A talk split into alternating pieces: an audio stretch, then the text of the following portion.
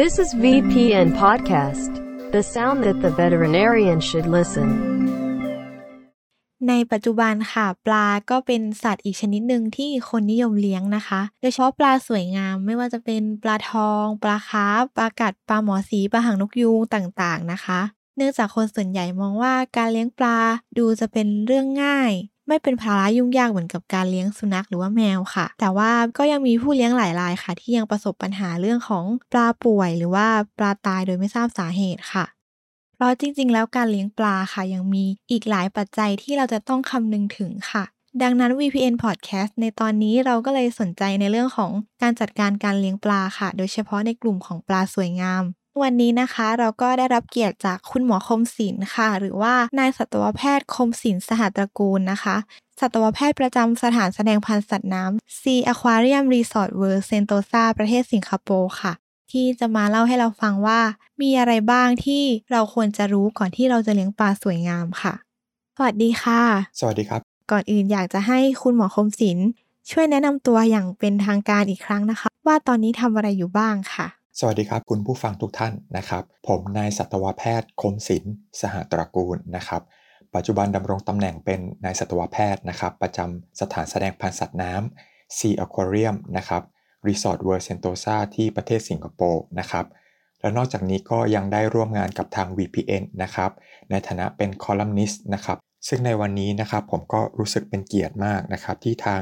VPN เนี่ยได้เชิญให้มาเล่านะครับเกี่ยวกับความรู้พื้นฐานนะครับในการเลี้ยงปลาสวยงามนะครับใน VPN Podcast อันนี้นะครับก็หวังว่าความรู้พื้นฐานที่จะมาพูดคุยกันเนี่ยก็จะเป็นประโยชน์ให้กับทางคุณหมอนะครับหลาย ๆ ท่าน ซึ่งจะจะนำไปใช้ประยุกต์นะครับเกี่ยวกับการรักษาทางคลินิกนะครับสำหรับปลาสวยงามต่อไปนะครับค่ะก่อนอื่นนะคะ อยากจะให้คุณหมอคมศิลป์เล่าให้ฟังก่อนค่ะว่า ปัจจุบันความนิยมในการเลี้ยงปลาในบ้านเราเป็นยังไงบ้างคะแล้วก็เหมือนกับว่าคนนิยมเลี้ยงปลาอะไรกันบ้างคะจริงๆ แล้วเนี่ยปลาสวยงามในประเทศไทยเนี่ยได้รับความนิยมมาตั้งแต่อดีตจนถึงปัจจุบัน โดยถือว่าเป็นหนึ่งในสัตว์เลี้ยงยอดนิยมนะครับไม่แพ้กับสุนัขแล้วก็แมวเลยนะครับซึ่งเพราะว่าแต่ละช่วงเวลาเนี่ยก็จะมีความนิยมในการเลี้ยงปลาสวยงาม แต่ละชนิดเนี่ยที่แตกต่างกันไปตามเทรนด์ของแต่ละการเวลานะครับ แล้วผมก็เชื่อว่าคุณหมอหลาย ๆ ท่านเองเนี่ยก็น่าจะเคยมีประสบการณ์ในการเลี้ยงปลาสวยงามมาก่อนนะครับไม่ว่าจะเป็นปลาหางนกยูงปลาทอง หรือว่าปลาหมอสีต่าง ๆ นะครับจุดประสงค์การเลี้ยงปลาสวยงามเนี่ยก็มีความแตกต่างกันไปนะครับไม่ว่าจะเลี้ยงเพื่อความเพลิดเพลิน หรือว่าเป็นงานอดิเรกนะครับบางท่านก็อาจจะเลี้ยงเพื่อเสริมฮวงจุ้ยนะครับเสริมโชคชะตาต่างๆนะครับนอกจากนี้ก็ยังพบว่าการเลี้ยงปลาสวยงามเพื่อจุดประสงค์ในการเพาะพันธุ์นะครับ สำหรับจัดจำหน่ายทั้งในต่างประเทศเอง แล้วก็รวมถึงส่งออกต่างประเทศ เนื่องจากว่าประเทศไทยเนี่ยจัดเป็นผู้ผลิต แล้วก็ส่งออกปลาสวยงามรายใหญ่รายหนึ่งของโลกเลยนะครับแล้วก็นอกจากนี้เองเนี่ยก็ยังพบว่าการเลี้ยงปลาสวยงามเนี่ยสำหรับเป็นแหล่งพักผ่อนหย่อนใจ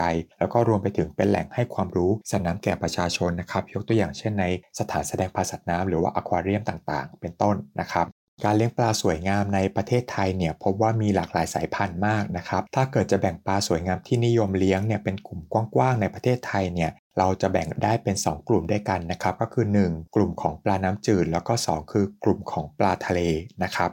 มาเริ่มกันในกลุ่มแรกนะครับ ก็กลุ่มของปลาสวยงามน้ำจืดนะครับ เพราะว่าปลากลุ่มนี้เองเนี่ยมาจากแหล่งน้ำธรรมชาติทั่วโลกนะครับ ยกตัวอย่างปลาสวยงามน้ำจืดนะครับ เช่น ปลานีออนเตตร้า ปลาหางนกยูง ปลาสอด ปลามอลลี่นะครับ ปลากัด แล้วก็จะมีในส่วนของปลาคาร์ฟปลาทองนะครับ ปลาปอมปาดัว ปลามังกรหรือว่าปลาอโรวาน่านะครับ ปลาหมอสีนะครับ แล้วก็ไปจนถึงปลาที่มีขนาดใหญ่ขึ้น เช่น ปลาดุกหางแดง ปลาช่อนอเมซอนหรือว่าปลาอาราไพมานะครับ แล้วก็รวมไปถึงปลากระเบนน้ำจืดต่างๆ เช่น ปลากระเบนโมโตโร่ ปลากระเบน polka dot เป็นต้นนะครับ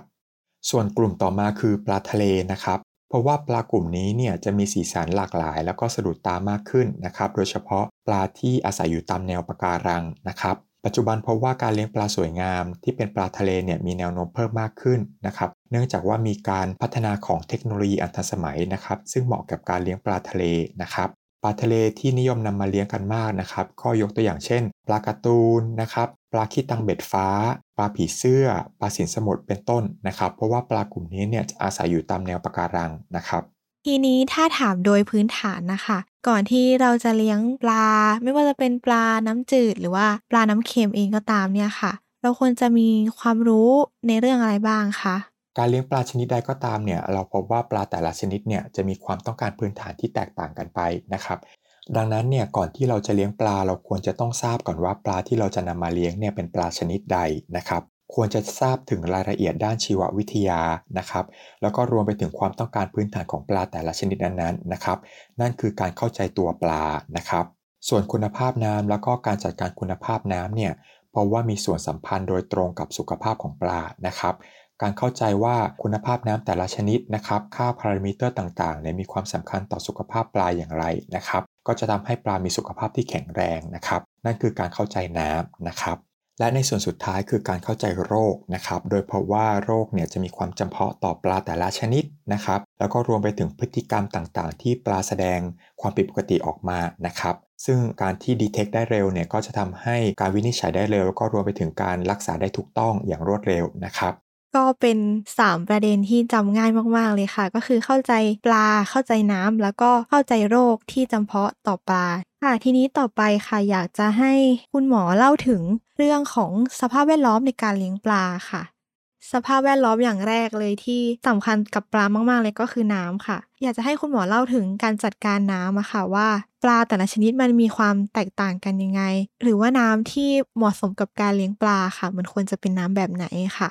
น้ำเนี่ยถือว่าเป็นหัวใจสำคัญนะครับสำหรับการเลี้ยงสัตว์น้ำเลยนะครับเนื่องจากว่าน้ำเนี่ยเป็นทุกอย่างสำหรับปลา แล้วก็สิ่งมีชีวิตที่อาศัยอยู่ในน้ำนะครับไม่ว่าจะเป็นทั้งแหล่งที่อยู่อาศัยสำหรับปลานะครับเป็นแหล่งหายใจนะครับ เนื่องจากว่าออกซิเจนจะละลายอยู่ในน้ำนะครับดังนั้นการแลกเปลี่ยนอากาศนะครับจะเกิดขึ้นที่บริเวณเหงือกเป็นหลักนะครับ เป็นแหล่งนำพาอาหารนะครับ เนื่องจากว่าปลาส่วนใหญ่เนี่ยจะกินอาหารในน้ำนะครับ แล้วก็ส่วนสุดท้ายก็คือน้ำเป็นแหล่งขับถ่ายของเสียของปลานะครับ เนื่องจากว่าปลาเนี่ยจะมีการขับถ่ายของเสียต่างๆออกมานะครับ ไม่ว่าจะเป็นในรูปของอุจจาระก็ดีนะครับ หรือว่าในรูปของแอมโมเนียที่ขับออกมาบริเวณซีกเหงือกเป็นหลักนะครับดังนั้นเนี่ยเราจะพบว่าคุณภาพน้ำเนี่ยจะมีความสำคัญโดยตรงต่อสุขภาพของสัตว์น้ำนะครับ หากคุณภาพน้ำอยู่ในเกณฑ์ที่ดีนะครับ ก็จะพบว่าปลาเนี่ยจะมีสุขภาพที่ดีตามมานะครับ แหล่งน้ำที่เรานำมาใช้ในการเลี้ยงปลานะครับ ควรจะเป็นแหล่งน้ำที่มีความสะอาดนะครับปราศจากการปนเปื้อนของเชื้อโรค สารเคมีนะครับ แล้วก็รวมไปถึงสารพิษ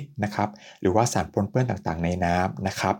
น้ำที่เรานิยมนำมาใช้กันเนี่ยก็จะยกตัวอย่างเช่น น้ำประปานะครับ น้ำบาดาลนะครับ แล้วก็รวมไปถึงน้ำผิวดินนะครับ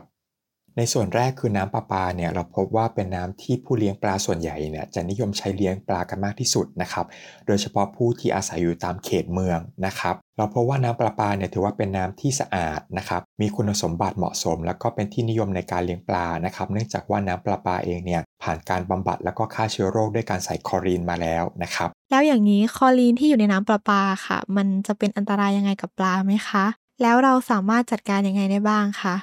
การตกค้างของคลอรีนที่อยู่ในน้ำประปาเนี่ยจะพบว่าก่อให้เกิดความเป็นพิษต่อปลา จนอาจทำให้ปลาเสียชีวิตตามมาได้นะครับ แต่ละพื้นที่เองนะครับ หรือว่าแต่ละช่วงปีเนี่ยก็จะมีระดับความเข้มข้นของคลอรีนที่มีความแตกต่างกันออกไปนะครับดังนั้นก่อนที่เราจะนำน้ำประปานำมาเลี้ยงปลาเนี่ยเราควรจะต้องมีการกำจัดคลอรีนออกก่อนนะครับ ซึ่งวิธีการกำจัดคลอรีนเนี่ยสามารถทำได้ 2 วิธีด้วยกันนะครับ วิธีแรกนะครับถือว่าเป็นวิธีที่ง่ายที่สุดนะครับก็คือการพักน้ำทิ้งไว้อย่างน้อย 24 ชั่วโมงในภาชนะนะครับก่อนการใช้งาน เนื่องจากว่าคลอรีนเนี่ยมีคุณสมบัติในการระเหยได้นะครับและนอกจากนี้แล้วเนี่ยเราพบว่าการเติมอากาศผ่านหัวทรายลงไปในน้ำประปาที่พักไว้เนี่ยจะเพิ่มประสิทธิภาพในการระเหยของคลอรีนได้เร็วยิ่งขึ้นนะครับ กรณีถัดมานะครับหากมีความจำเป็นเร่งด่วนนะครับในการใช้น้ำประปาเนี่ยเราอาจจะต้องใช้สารเคมีบางชนิดนะครับเติมลงไปในน้ำเพื่อกำจัดคลอรีนออกไปนะครับซึ่งพบว่าสารเคมีที่เติมลงไปในน้ำเนี่ยจะต้องไม่มีการตกค้างอยู่ในน้ำนะครับแล้วก็ก่อให้เกิดอันตรายต่อปลา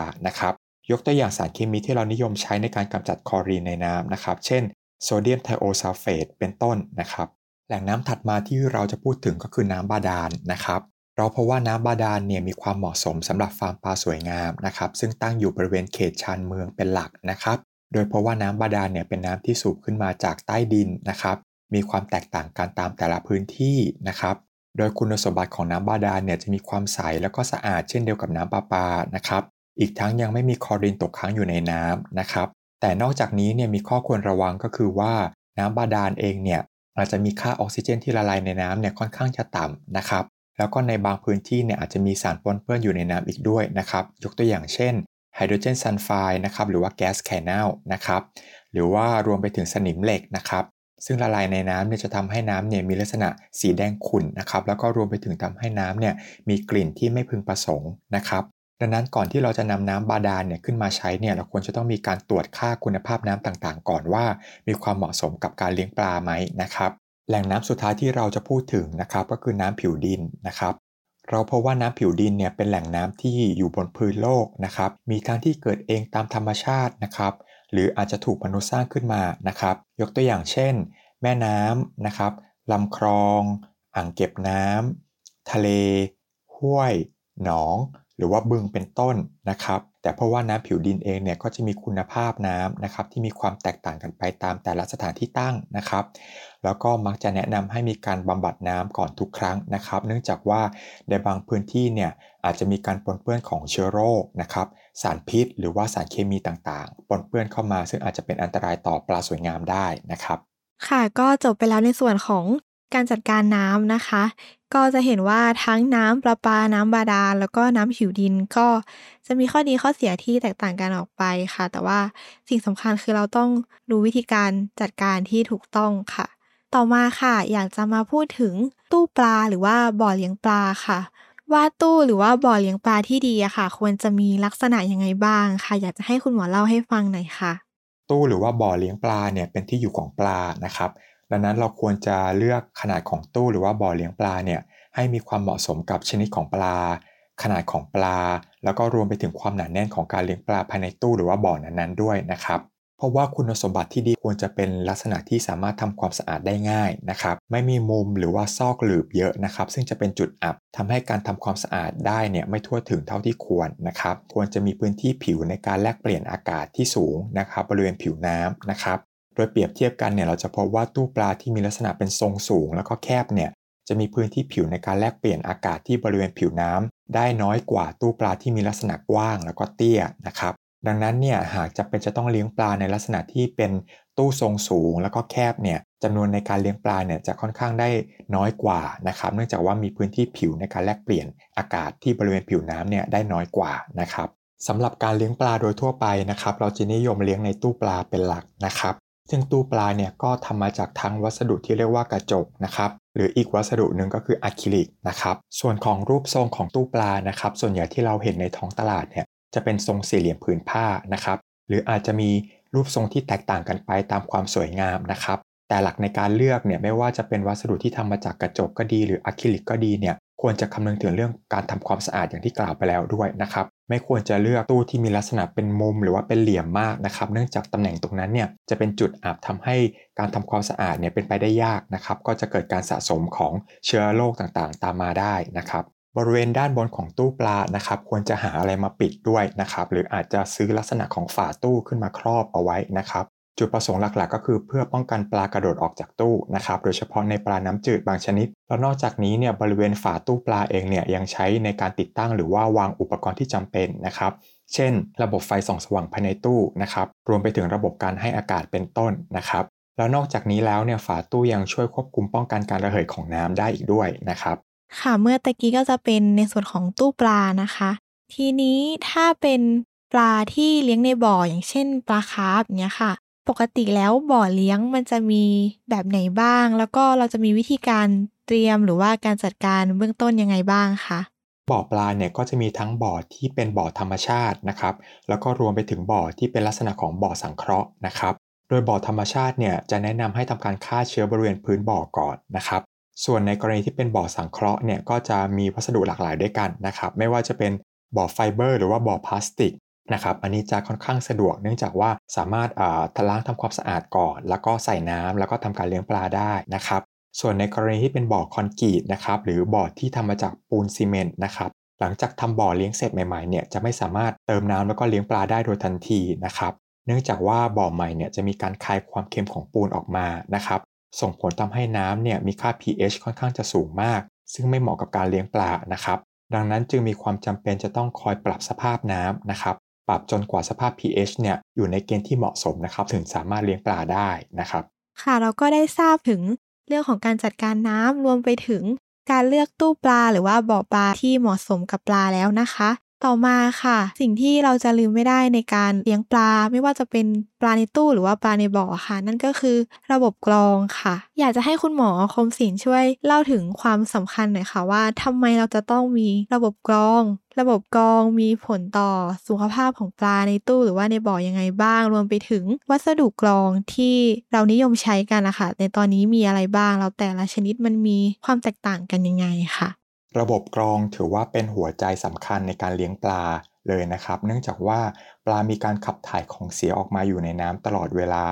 รวมถึงอาหารที่ตกค้างอยู่ภายในตู้ เศษซากพืช ซากสัตว์นะครับ เกิดการย่อยสลายอยู่ภายในตู้เนี่ยจะส่งผลต่อคุณภาพน้ำภายในตู้นะครับโดยตรง ซึ่งจะทำให้เกิดลักษณะของน้ำเสียนะครับ เมื่อน้ำเสียเกิดขึ้นเนี่ยก็จะส่งผลโดยตรงต่อสุขภาพของปลาตามมา จนอาจเป็นอันตรายต่อปลาหากไม่มีการกำจัดของเสียเหล่านั้นออกไปอย่างทันท่วงทีนะครับ ซึ่งในความเป็นจริงแล้วเนี่ยในการเลี้ยงปลาสวยงามเนี่ยเราไม่สามารถทำการเปลี่ยนถ่ายน้ำได้ทุกวัน 100%อยู่ตลอดเวลานะครับระบบกรองเนี่ยจึงเข้ามาช่วยทำหน้าที่นะครับในการบำบัดน้ำเสียนะครับทำให้คุณภาพน้ำภายในตู้ปลานั้นเนี่ยกลับมาดีขึ้นนะครับ ระบบกรองน้ำเนี่ยจะประกอบด้วยหลากหลายรูปแบบด้วยกันนะครับ แล้วก็มีการออกแบบมาเพื่อให้ง่ายต่อการใช้งานนะครับ ระบบกรองน้ำมีทั้งที่อยู่ภายในตู้ปลาเองนะครับ หรืออาจจะแยกออกมานะครับ อยู่ภายนอกตู้ปลานะครับ แต่ทั้งหมดเองเนี่ยก็จะมีหลักการพื้นฐานง่าย ๆนะครับ เป็นพื้นฐานเดียวกัน จะประกอบไปด้วย 3 ส่วนด้วยกัน 1 ระบบการกรองทางกายภาพนะครับ หรือว่า physical filtration นะครับ โดยระบบการกรองทางกายภาพนี้เป็นการกรองสารอินทรีย์ ขนาดใหญ่ที่ไม่ละลายน้ำออกไปจากระบบนะครับโดยสารอินทรีย์เหล่านั้นเนี่ยจะประกอบไปด้วยเศษอาหารที่ตกค้างหรือว่าให้เหลือไว้นะครับเศษอุจจาระที่ปลาขับถ่ายออกมา หรือในกรณีที่เป็นตู้ไม้น้ำเนี่ยก็จะมีเศษไม้น้ำต่างๆนะครับเป็นการกรองเศษเหล่านี้ออกไปจากระบบนะครับผ่านวัสดุกรอง ทั้งนี้เนี่ยการจะกรองได้มากหรือน้อยเนี่ยก็ขึ้นอยู่กับขนาด แล้วก็ประสิทธิภาพในการกรองของวัสดุกรองนั้นๆนะครับ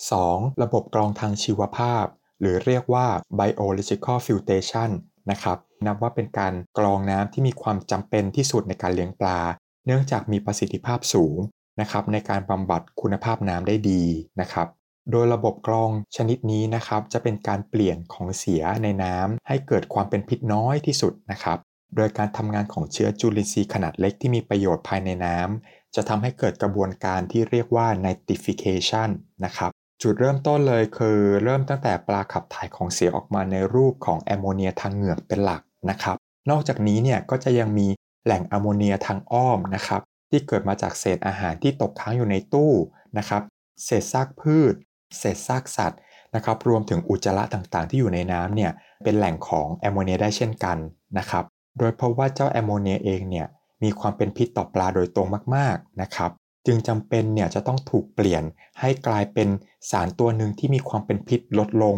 นะครับโดยแอมโมเนียจะถูกเปลี่ยนกลายเป็นไนไตรท์นะครับโดยแบคทีเรียตัวแรกที่ชื่อว่า Nitrosomonas นะครับถึงแม้ว่าไนไตรท์เองเนี่ยจะมีความเป็นพิษน้อยกว่าแอมโมเนียก็จริง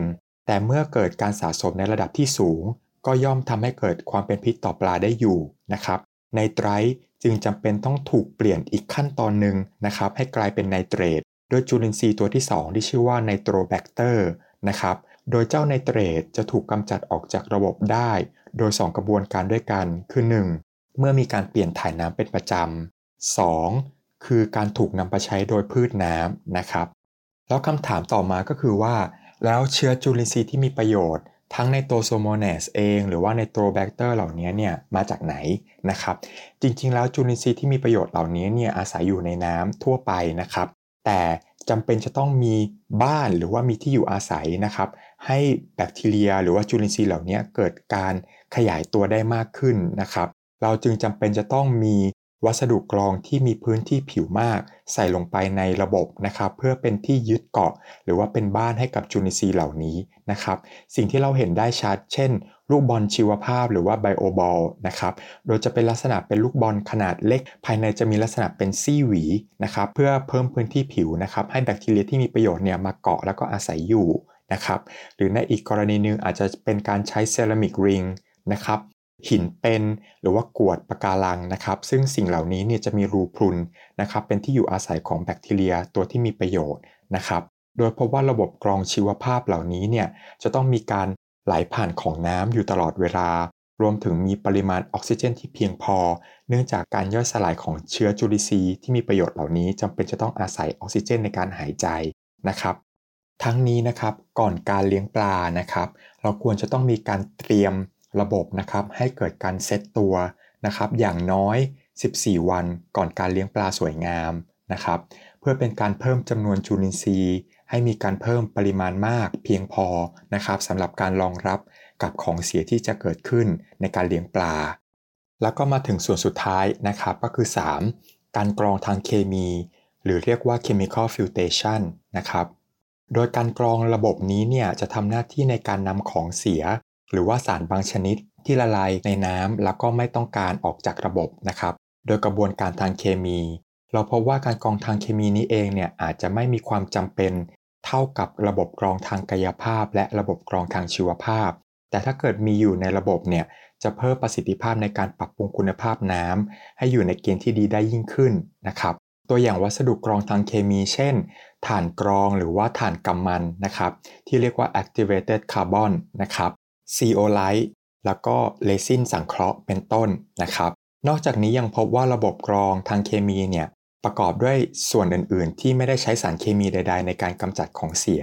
นะครับ ยกตัวอย่างเช่น protein skimmer นะครับเป็นลักษณะของการตีฟองอากาศขนาดเล็กนะครับเข้ายึดจับกับอนุภาคของโปรตีนที่ละลายอยู่ในน้ำจนทำให้เกิดการดักจับของเสียเกิดขึ้นนะครับ นอกจากนี้นะครับยังพบว่าในส่วนของระบบฆ่าเชื้อโรคในน้ำนะครับ จัดว่าเป็นส่วนหนึ่งของระบบกรองทางเคมีเช่นกันนะครับ ยกตัวอย่างเช่น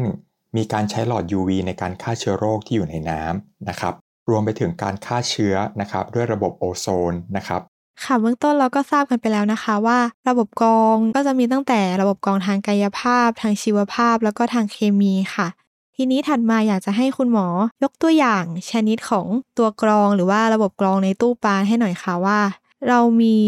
ตัวกรองแบบไหนบ้างค่ะ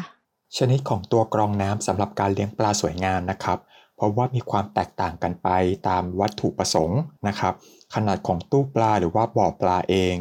นะครับชนิดของปลารวมถึงจำนวนของปลาในตู้ พื้นที่ตั้ง ความสวยงาม แล้วก็รวมถึงงบประมาณที่เจ้าของมีอยู่ด้วยนะครับ ซึ่งตัวกรองน้ำสำหรับการเลี้ยงปลาที่ดีเนี่ยเราพบว่าควรจะมีอัตราการไหลเวียนของน้ำทั้งหมดภายในตู้ หรือเราเรียกว่า turnover rate นะครับ อยู่ทุกๆ 30-60 นาที ซึ่งจะทำให้ระบบกรองมีประสิทธิภาพนะครับชนิดของตัวกรองน้ำสำหรับการเลี้ยงปลาสวยงามเนี่ยมีหลากหลายชนิดด้วยกันนะครับ โดยเราจะเริ่มไล่เรียงไปตั้งแต่จากระบบพื้นฐาน ไปจนถึงระบบที่สูงขึ้นนะครับ ตัวกรองอันแรกที่เราจะพูดถึงกันก็คือ underground filter นะครับ หรือเรียกว่าแผ่นพลาสติกกรองใต้กรวด นะครับ โดยระบบกรองแบบนี้เป็นตัวกรองที่แบบดั้งเดิมแล้วก็มีความคลาสสิกมากนะครับ ใช้ตั้งแต่อดีตมาจนถึงปัจจุบันนะครับ แล้วก็เพราะว่าเป็นตัวกรองน้ำที่ไม่มีความซับซ้อนนะครับ เป็นระบบที่ง่าย ๆ แต่ก็เพราะว่าให้ประสิทธิภาพดี โดยหลักการทำงานก็คือว่าเมื่อมีการปั๊มอากาศนะครับ เข้าไปตามสายอากาศ โดยอากาศเนี่ยจะไหลไปเรื่อยๆนะครับ จนถึงแผ่นพลาสติกกรอง อากาศก็จะลอยตัวขึ้นนะครับ ยกตัวสูงขึ้นทำให้เกิดแรงดันลบนะครับ อยู่ภายใต้แผ่นพลาสติกกรองขึ้นมานะครับ ในขณะเดียวกันเนี่ยก็จะเกิดแรงดึงน้ำลงไปนะครับ ผ่านวัสดุรองตู้ เช่น กรวดหรือว่าหินนะครับ ที่อยู่ทางด้านบนของแผ่นพลาสติกกรองนะครับ น้ำนี้เองเนี่ยจะไหลผ่านอย่างอ่อนๆนะครับ ผ่านลงไปด้านล่างนะครับทำให้เศษตะกอนเศษอาหาร หรือว่าแม้แต่อุจจาระปลาเนี่ยจะถูกดูดลงไปสะสมนะครับ อยู่ภายใต้แผ่นพลาสติกกรอง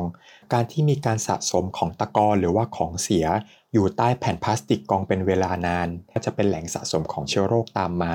นะครับ แล้วก็อาจก่อให้เกิดลักษณะการก่อโรคในปลาตามมาทีหลังนะครับดังนั้นข้อเสียของ ระบบกรองแบบนี้ก็คือว่าจะต้องมีการหมั่นเปลี่ยนถ่ายน้ำหรือว่าการล้างตู้ปลาอยู่เป็นประจำนะครับ ตัวกรองน้ำนะครับ ชนิดต่อมาที่เราจะพูดถึงก็คือกรองฟองน้ำนะครับ โดยเพราะว่าตัวกรองชนิดฟองน้ำเนี่ยจะวางอยู่บนบริเวณพื้นก้นตู้นะครับ จะมีลักษณะเป็นลูกตุ้มนะครับฟองน้ำแล้วก็มีสายอากาศต่อเข้าอีกทีหนึ่งนะครับ โดยหลักการทำงานก็คือว่าเมื่ออากาศนะครับจากเครื่องเติมอากาศเนี่ย ค่อยๆ ไหลผ่านไปตามสายอากาศนะครับ จนถึงตัวกรองฟองน้ำแล้วเนี่ยอากาศเนี่ยจะมีการยกตัวลอยขึ้นนะครับทำให้เกิดแรงดึงมวลน้ำเกิดขึ้นบริเวณรอบๆ ฟองน้ำมีลักษณะอ่อนๆนะครับทำให้น้ำเนี่ยไหลผ่านตัวใยกรองฟองน้ำอยู่ตลอดเวลา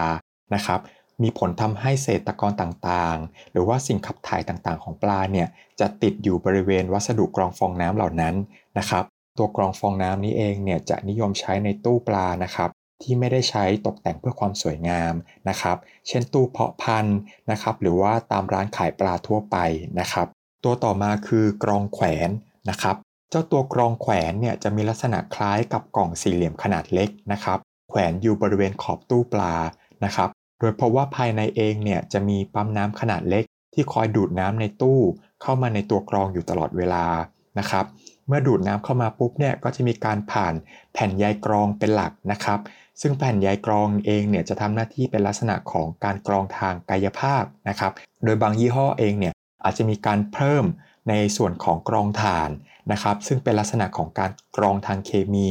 นะครับ รวมถึงลักษณะของไบโอบอลนะครับ หรือว่าการกรองลักษณะของชีวภาพขึ้นมานะครับ หลักการทำงานก็คือว่าเมื่อน้ำเนี่ย ถูกดูดเข้ามานะครับก็จะไหลผ่านการกรองนะครับ แผ่นกรองชั้นต่างๆนะครับ จากนั้นก็จะไหลกลับลงสู่ตู้ปลานะครับ โดยตัวกรองแขวนเนี่ยเป็นการกรองที่ง่ายนะครับ สะดวกราคาไม่แพง แล้วก็มีรูปร่างสวยงาม ระบบนี้เนี่ยเราไม่จำเป็นต้องใช้เครื่องปั๊มอากาศ หรือว่าเครื่องเติมอากาศ เข้าไปในระบบตู้ปลา ซึ่งตัวกรองแขวนเนี่ยจะพบว่าเหมาะกับตู้ปลาที่มีขนาดเล็กนะครับ เช่นตู้นาโนนะครับ เนื่องจากว่าของเสียในน้ำเนี่ยปริมาณไม่มากนะครับ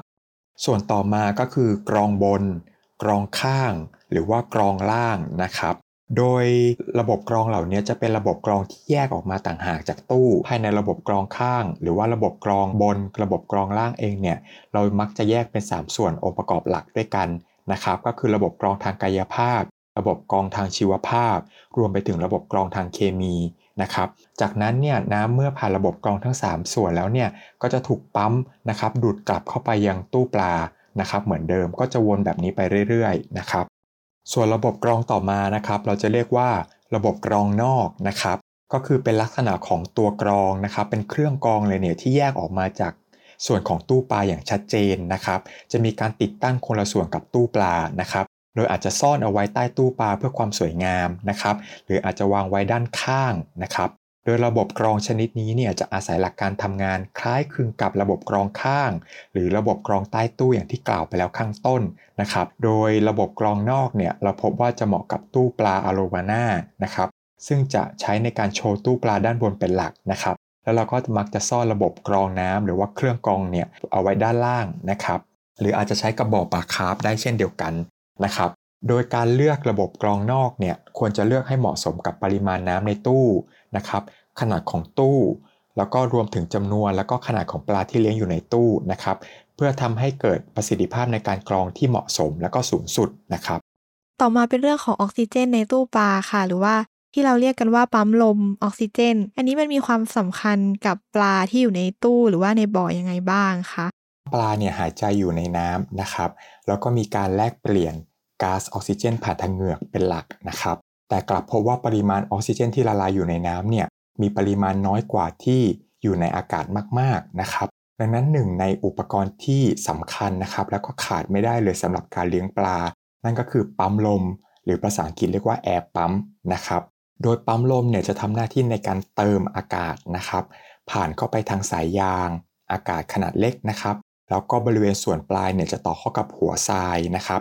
ส่วนหัวทรายเนี่ยจะอยู่ในน้ำนะครับ เมื่ออากาศผ่านหัวทรายเนี่ยจะทำให้เกิดฟองอากาศขนาดเล็กนะครับทำให้เกิดเพิ่มพื้นที่ผิวสัมผัสนะครับ ระหว่างฟองอากาศนะครับกับในตู้ ซึ่งผลที่ตามมาก็คือทำให้เกิดการละลายของอากาศในน้ำได้ดีขึ้นนะครับแต่อย่าลืมว่าในอากาศเนี่ยมันก็มีสัดส่วนของออกซิเจนอยู่ในระดับหนึ่งนะครับ การเติมอากาศลงไปในน้ำเนี่ยก็จะเป็นการเติมออกซิเจน ลงไปในน้ำด้วยนะครับ นอกจากนี้เนี่ยจะเพิ่มการไหลเวียนของน้ำภายในตู้ปลานะครับแล้วนอกจากนี้อาจจะทำให้เกิดความสวยงามภายในตู้ปลาด้วยนะครับ ดังนั้นเราจะพบว่าเจ้าอุปกรณ์ปั๊มลมเนี่ยเป็นสิ่งที่ขาดไม่ได้ในการเลี้ยงปลาเลยนะครับ ส่วนประกอบถัดมาค่ะก็คือเป็นเรื่องของ ไฟหรือว่าระบบแสงสว่างในตู้ปลาค่ะ ที่เชื่อว่าตู้ปลาหลาย ๆ บ้านน่าจะมีเพื่อความสวยงาม แต่จริง ๆ แล้วอยากจะให้คุณหมอเล่าให้ฟังหน่อยค่ะว่า แสงเนี่ยมันสำคัญยังไง แล้วก็ในการเลือกหลอดไฟอะค่ะ เราควรจะเลือกแบบไหน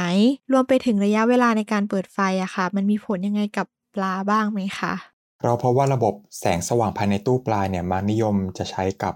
ในตู้ไม้น้ำนะครับที่เป็นระบบน้ำจืดนะครับหรืออาจจะเป็นตู้ของปะการังที่อยู่ในระบบของน้ำทะเลนะครับ เนื่องจากพบว่าแสงเหล่านี้มีความจำเป็นต่อการเจริญเติบโตของพืชน้ำนะครับ รวมถึงปะการังด้วยนะครับ ซึ่งการเลือกไฟเนี่ยก็คือเราควรเลือกตามความเข้มของแสงที่เหมาะสมต่อกระบวนการสังเคราะห์แสงของสิ่งมีชีวิตนั้นๆนะครับ แต่ละชนิดไม่ว่าจะเป็นพืชไม้น้ำก็ดีหรือว่าปะการังก็ดีนะครับ นอกจากนี้เนี่ยเราพบว่าระบบแสงสว่างเนี่ยอาจจะนำมาใช้ในการตกแต่งเพื่อความสวยงามเป็นหลักนะครับ สิ่งที่เรานำมาใช้เนี่ยก็จะประกอบไปด้วย หลอดไส้แบบร้อนนะครับ ซึ่งเป็นหลอดไส้แบบธรรมดานะครับ หรือจะเป็นหลอดฟลูออเรสเซนต์นะครับ หรืออีกชนิดหนึ่งเนี่ยทันสมัยใหม่หน่อย ก็จะเป็นลักษณะของเป็นหลอด LED เป็นต้นนะครับ โดยพบว่าการใช้หลอดไส้ร้อนแบบธรรมดานะครับ จะต้องระวังเรื่องของความร้อนนะครับ ที่จะทำให้อุณหภูมิของน้ำเนี่ยเพิ่มสูงขึ้นได้นะครับ หลอด LED เนี่ยจะไม่เกิดความร้อนนะครับ แล้วก็ในหลอด LED บางยี่ห้อ หรือว่าบางชนิดเนี่ยสามารถปรับระดับความเข้มของแสงนะครับ แล้วก็รวมถึงอาจจะเปลี่ยนสีสันได้นะครับ ในกรณีที่เราใช้ไฟส่องสว่างภายในตู้เนี่ยเราจำเป็นจะต้องกำหนดช่วงระยะเวลานะครับในการส่องสว่างของแสงสว่างนะครับ ควรเหมาะสมกับชนิดของสิ่งมีชีวิต หรือว่าปลาที่อยู่ในตู้นะครับ โดยปกติแล้วเนี่ยเราควรจะเปิดที่ประมาณ 10-12 ชั่วโมงนะครับในช่วงกลางวันเท่านั้นนะครับในขณะที่ตอนกลางคืนเนี่ยเราอาจจะปิดไปเลยนะครับเพื่อให้ปลาได้พักผ่อน หรือเราอาจจะใช้ไฟแสงจันทร์นะครับหรือที่เรียกว่า moonlight นะครับซึ่งจะเป็นการส่องสว่างแบบที่ไม่สว่างจนเกินไปนะครับทั้งนี้เนี่ยเราไม่ควรจะเปิดไฟตลอดทั้งคืนนะครับเนื่องจากว่าจะมีผลต่อการทำงานของระบบต่อมไรท่อ หรือว่าระบบฮอร์โมนของปลานะครับซึ่งอาจจะทำให้การทำงานผิดปกติไปนะครับ แล้วนอกจากนี้เนี่ยการเลือกความเข้มของแสงนะครับสำหรับในกรณีที่เราต้องการจะทำการตกแต่งตู้ปลาเพื่อให้ปลาสวยงามเนี่ยเราไม่ควรจะเลือกไฟที่มีแสงสว่างมากเกินไปนะครับ เนื่องจากว่าการที่มีไฟแสงสว่างมากเนี่ยจะจะทำให้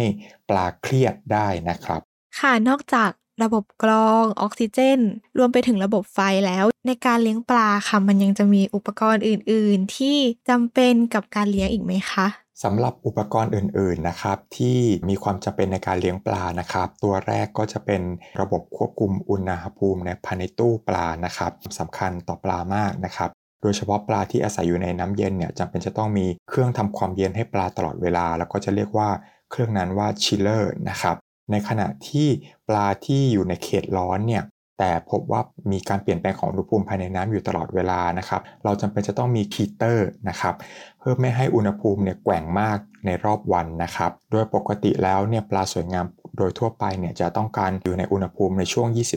25-27 องศาเซลเซียสเป็นหลักนะครับ โดยการทำงานของฮีเตอร์เนี่ยก็คือทำหน้าที่ในการ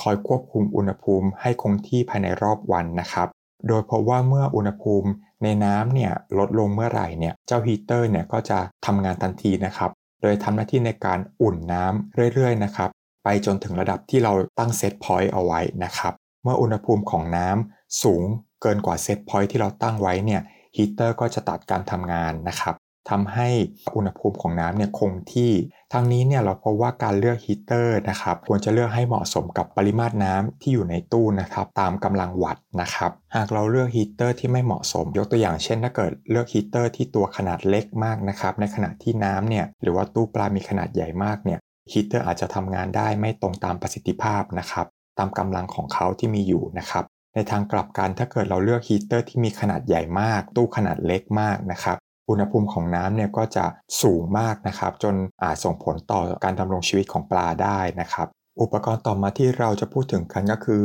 เรื่องของวัสดุปูพื้นตู้นะครับหรือภาษาอังกฤษเรียกว่า substrate นะครับโดยเพราะว่าเจ้า substrate เนี่ยจจะถูกนำมาใช้ในการเลี้ยงปลานะครับ โดยเรามักจะปูบริเวณพื้นก้นตู้ปลาเป็นหลักนะครับ ยกตัวอย่างที่เราใช้กันบ่อยๆ ก็จะเป็นในเรื่องของก้อนกรวดนะครับ ก้อนหินขนาดเล็กนะครับหรือว่าเป็นทรายละเอียดเป็นต้นนะครับ ทั้งนี้เจ้าซับสเตรทที่เรานำมาใช้เนี่ยก็จุดประสงค์หลักๆ เลยก็คือเป็นการตกแต่งเพื่อความสวยงาม ภายในตู้ปลานะครับในการพิจารณาในการเลือกนะครับวัสดุปูพื้นตู้นะครับหรือว่าซับสเตรทเนี่ยก็คือควรจะต้องมีความปลอดภัยต่อปลานะครับ เราพบว่าปลาบางชนิดเนี่ยจะมีพฤติกรรมที่ชอบ อมพวกก้อนกรวดก้อนหิน หรืออาจจะกินพวกนี้เป็นหลักนะครับ แล้วก็ควรจะทำการหลีกเลี่ยงนะครับ ก่อนนำวัสดุพวกนี้นำมาใช้นะครับ แล้วก็ควรจะทำการล้างทำความสะอาดก่อนนะครับ เพื่อกำจัดพวกเศษสิ่งสกปรกต่างๆ ออกไปนะครับ หลังจากนั้นเนี่ยเราก็ทำการปูบริเวณพื้นตู้นะครับค่อยๆปูเป็นทีละชั้นทีละชั้นไป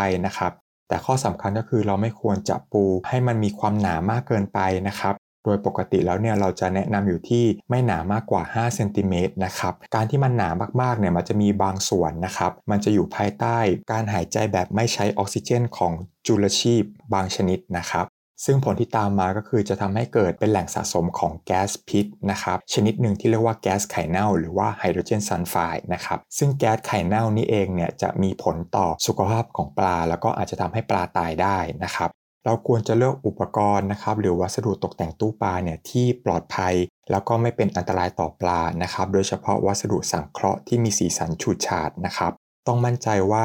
สีที่ใช้เคลือบอยู่บริเวณภายนอกนะครับของอุปกรณ์ตกแต่งตู้ปลานั้นเนี่ยไม่ก่อให้เกิดอันตรายต่อปลา โดยเฉพาะมีองค์ประกอบของโลหะหนักนะครับแล้วนอกจากนี้เนี่ยพบว่าจะต้องไม่มีความแหลมคมนะครับ ซึ่งอาจจะก่อให้เกิดการบาดเจ็บที่บริเวณผิวหนังนะครับ บริเวณปาก ดวงตาหรือว่าบริเวณอื่น ๆ ของร่างกายได้หากปลาเนี่ยว่ายผ่านหรือว่าว่ายชนนะครับ ส่วนอุปกรณ์ส่วนสุดท้ายที่เราจะพูดถึงกันในวันนี้นะครับ ก็คือเป็นอุปกรณ์ตกแต่งตู้ปลานะครับ หรือ decoration นะครับโดยเพราะว่าเจ้าอุปกรณ์ตกแต่งตู้ปลาเนี่ยมีวัตถุประสงค์หลักๆ ก็คือเพื่อความสวยงามภายในตู้ปลานะครับ แล้วก็ในบางครั้งเนี่ยอาจจะมีประโยชน์สำหรับปลาเองก็คือเป็นแหล่งหลบซ่อนของปลาได้นะครับ หรือว่าเป็น hiding place นะครับสีที่ใช้เคลือบอยู่บริเวณภายนอกนะครับของอุปกรณ์ตกแต่งตู้ปลานั้นเนี่ยไม่ก่อให้เกิดอันตรายต่อปลา โดยเฉพาะมีองค์ประกอบของโลหะหนักแล้วนอกจากนี้เนี่ยพบว่าจะต้องไม่มีความแหลมคม ซึ่งอาจจะก่อให้เกิดการบาดเจ็บที่บริเวณผิวหนัง ปาก ดวงตา หรือว่าบริเวณอื่นๆ ของร่างกายได้หากปลาเนี่ยว่ายผ่านหรือว่าว่ายชนนะครับ ค่ะก็จบไปแล้วนะคะสำหรับ VPN Podcast เรื่องการจัดการการเลี้ยงปลาสวยงามในตอนแรกนี้นะคะ เราก็ได้รู้จักกับการจัดการน้ำรู้จักกับระบบกรองแบบต่างๆ รวมไปถึงการเลือกตู้หรือว่าการเลือกอุปกรณ์ต่างๆ ภายในตู้ปลานะคะ และนอกจากนี้ค่ะ VPN Podcast ในเรื่องของการจัดการการเลี้ยงปลาสวยงามนี้นะคะ ก็ยังมีในส่วนของตอนที่ 2 ค่ะ ก็จะเป็นในเรื่องการจัดการไม่ว่าจะเป็นการให้อาหารการเปลี่ยนน้ำ หรือว่าการสังเกตอาการผิดปกติต่างๆ รวมถึงโรคที่พบได้บ่อยในปลาชนิดต่างๆ ก็ฝากติดตามตอนต่อไปด้วยนะคะสุดท้ายในวันนี้นะคะ ก็ต้องขอขอบคุณคุณผู้ฟังทุกท่านมาก ๆ เลยค่ะสำหรับการติดตามรับฟังนะคะ ใครที่รับฟังทาง Facebook Live นะคะ ก็อย่าลืมกดปุ่ม See First ให้กับเพจ VPN Magazine ด้วยนะคะ หรือใครที่ฟังผ่าน YouTube ก็ฝากกดปุ่ม Subscribe ให้เราด้วยค่ะ นอกจากนี้นะคะก็ยังสามารถรับฟังเราได้อีก 2 ช่องทางค่ะ ก็คือทาง Spotify แล้วก็ Apple Podcast ค่ะ เพียงค้นหาคำว่า VPN Podcast แล้วก็กดติดตามกันได้เลยค่ะสำหรับใครที่มีคำถามหรือว่ามีข้อเสนอแนะอะไรก็สามารถคอมเมนต์หรือว่า inbox มาบอกเราได้เช่นเดียวกันค่ะ สำหรับวันนี้นะคะ VPN Podcast แล้วก็คุณหมอคมศิลป์เราต้องขอลาไปก่อนนะคะ สวัสดีค่ะ สวัสดีครับ This is VPN Podcast the sound that the veterinarian should listen